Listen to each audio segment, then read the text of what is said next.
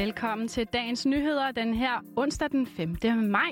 Din værter i dag er mig. Jeg hedder Julie Vestergaard, og ved min side har jeg Tejs Eriksen. Godmorgen, Tejs. Det skal jo blandt andet handle om noget, mange begræder. Godmorgen, Julie. Ja, det skal det, fordi for andet år i træk, så bliver der altså ikke nogen festivaler herhjemme. De må nemlig opgive en efter en, efter at politikerne de har præsenteret en ny aftale for genåbning. Ja, så skal vi også se nærmere på retssagen mod staten for ulovlig lokning, for den starter i dag. Og så ser vi også lidt frem mod et samråd i dag, hvor ligeløn er hovedtemaet. Velkommen til. Og øh, Julie, havde du planer om at tage på festival i år? Hmm, nej, jeg har nok skudt en hvid pil efter det. Jeg tror, jeg havde tænkt, at øh, hvis jeg kan noget i år, bare sådan en lille ferie, så ville jeg være glad. Så det havde, nej, det havde jeg ikke. Jeg stod nok også lidt samme sted, men jeg havde også en naiv drøm om, at jeg kunne have været bare på, på en lille festival. Det var ikke, øh, der, der, der var du lidt mere realistisk, Jammer. Ja, jeg vil sige, det der med at være naiv, det har jeg droppet fuldstændig i forhold til genåbning, for jeg gider ikke blive skuffet. Nej, det forstår jeg godt. Og, og sidste år, der blev det hele jo også aflyst, og mange de havde fået rykket deres armbånd til i år, og i håbet om altså at kunne komme tilbage til ølbowling og campstemning og koncert efter koncert, men øh, mm teltene af festivalstolene, ja, de bliver altså liggende under sengen eller på loftet, i hvert fald indtil næste år, fordi natten til tirsdag, der blev politikerne jo enige om en genåbningsplan, og den var ikke god læsning for festivalerne. Mm.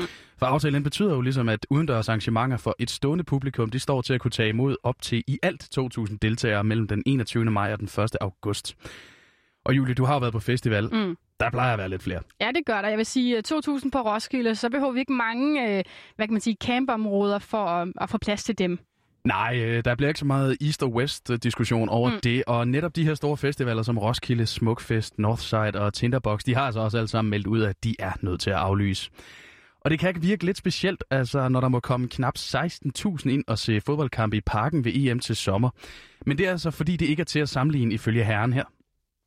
Jeg hedder Viggo Andreasen, og jeg er lektor i matematisk epidemiologi ved Roskilde Universitet og tilknyttet Pandemic Centeret. De er anderledes på den måde, at dels er der jo en sektionering på en sportsbegivenhederne, så vi kan faktisk bagefter, hvis der skulle være opstået smitte et sted, så kan man gå ind og sige, hvem var i samme sektion. Det er svært at forestille sig, at en musikfestival kunne leve med de konditioner. Du må kun være sammen med dem, der ligger i teltet ved siden af dig. Det er den ene dimension. Den anden dimension, det er, er tiden. Musikfestivalerne er jo typisk flerdagsbegivenheder, så man er sammen rigtig længe, og vi ved, at tid også spiller en rolle for, for smittespredningen.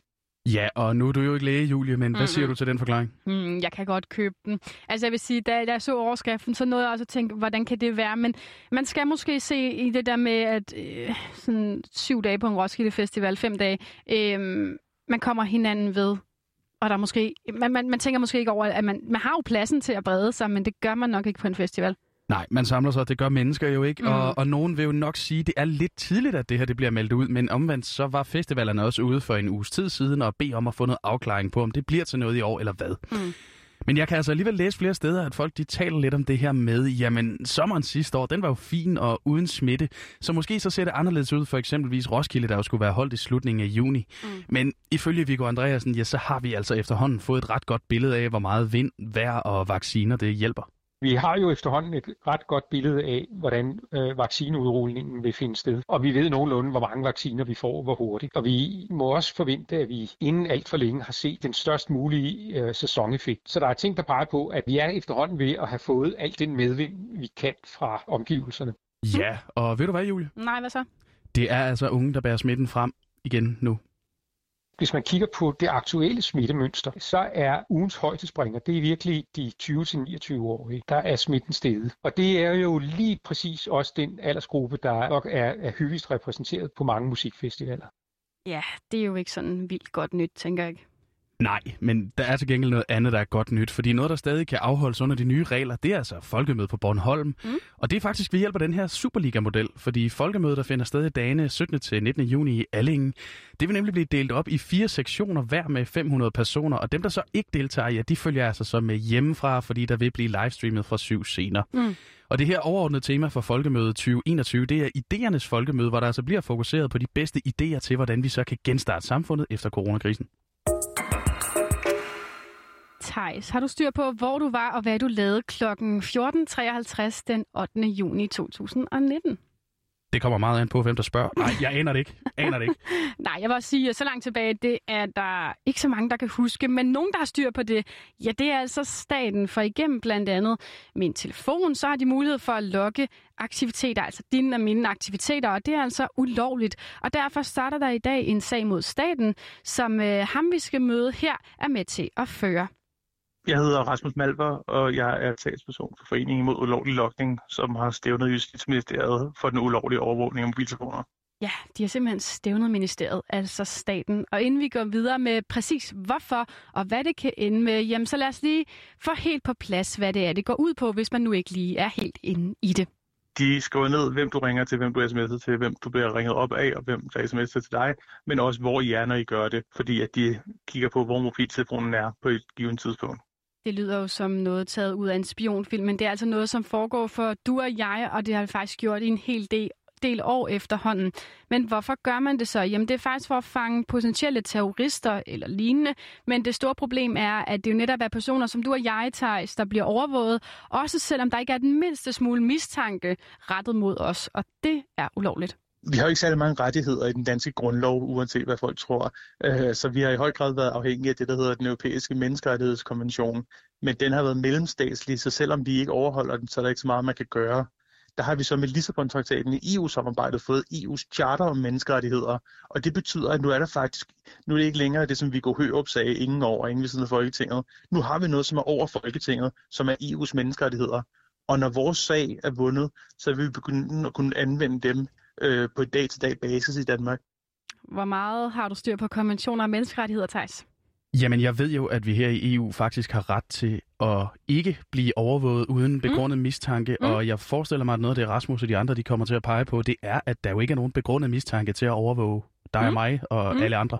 Du har i hvert fald mere styr på det, end jeg har. Og de her EU-regler, eller charter, som øh, Rasmus Malmer han, øh, han henviser til, det er altså dem, som også andre lande, der har måttet forholde sig til at bøje sig overfor. For det er ikke kun herhjemme, at det har været et problem. Der er mange lande, hvor at, at man er stoppet, og vi har jo hele tiden ventet på, at så var der for eksempel Sverige havde en sag, så havde England en sag, der blev slået sammen med Sverige, så har øh, Belgien haft en sag, Frankrig har haft en sag, det startede med en irsk sag. Øh, det, som jeg synes er mest interessant, det er den sag, som der var i 2015 ved, øh, ved byretten i Hague i, øh, i, i Nederlandene, hvor en dommer siger, jamen det her charter, EU's charter, det skal anvendes direkte. I Nederlandene, der er man stoppet, og det har ikke medført en kæmpe katastrofe. Og blandt andet, fordi der er en del præcedens for den her type sager, så er Rasmus øh, Malver ikke så meget tvivl om udfaldet af den. Altså, der er ikke så meget tvivl om, at vi kommer til at vinde, fordi Justitsministeriet har jo selv sagt siden 2017, at det er ulovligt, og har bare sagt, at jamen, de har jo et år til at implementere det, når der sker noget i EU. Og det er så et år, som er gået fra 2016 til 2021, så det er et meget langt år. Ja, og Thijs, det sidste, vi lige skal se på i den her historie, det er jo det her med, at der er tale om en ret lang periode, hvor det har stået på. Har du styr på justitsministerne i den periode?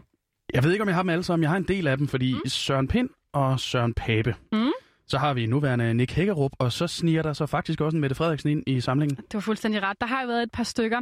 Øh, blandt andre statsministeren. Jeg må indrømme, de andre, dem, det står lige for egen regning, men jeg tror, du har ret. Øhm, så det er altså også spændende at se, hvad det er, det ender med, og om der kommer en potentiel rigsretssag eller to ud af det her. Men først så skal sagen jo lige behandles, så det kan gå stærkt ifølge Rasmus Malver.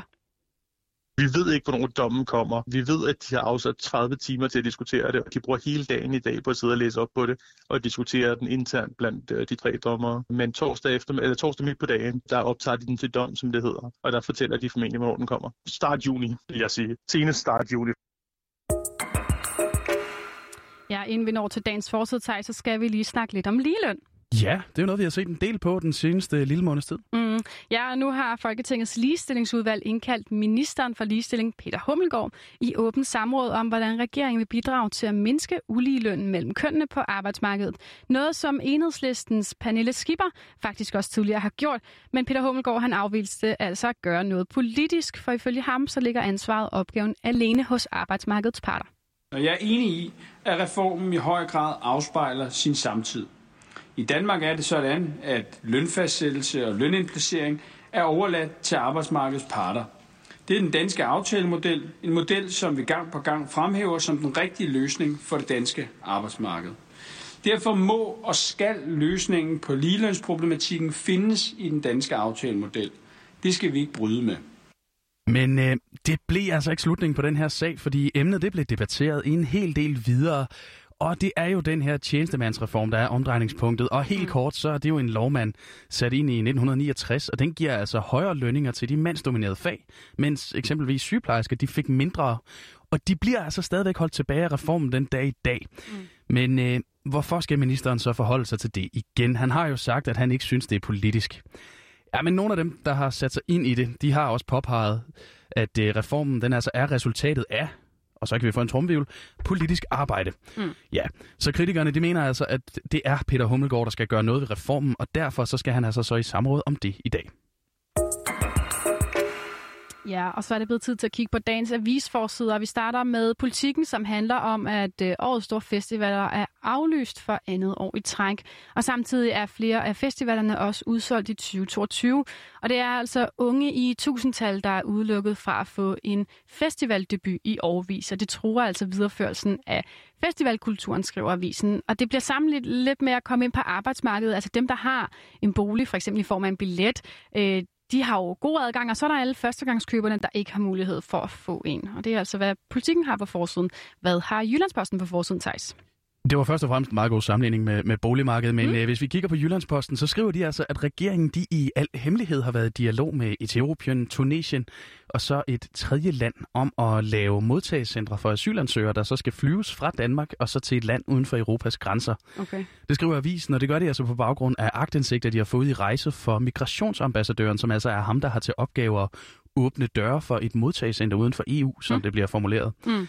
Regeringen de har altså ellers hidtil afvist at fortælle, hvilke lande den forhandlede med, og udlænding og integrationsminister Mathias Tesfaye, han var i samråd om emnet så sent som tirsdag, og mm. Jyllandsposten de kommer altså også med den her historie forud for, at Folketinget de torsdag skal behandle et lovforslag, der kan gøre det her med overhovedet at lave modtagecentre i udlandet juridisk muligt. Mm. Interessant, og med den avisforside og den historie, så nåede vi faktisk til vej til for den her udgave af Dagens Nyheder.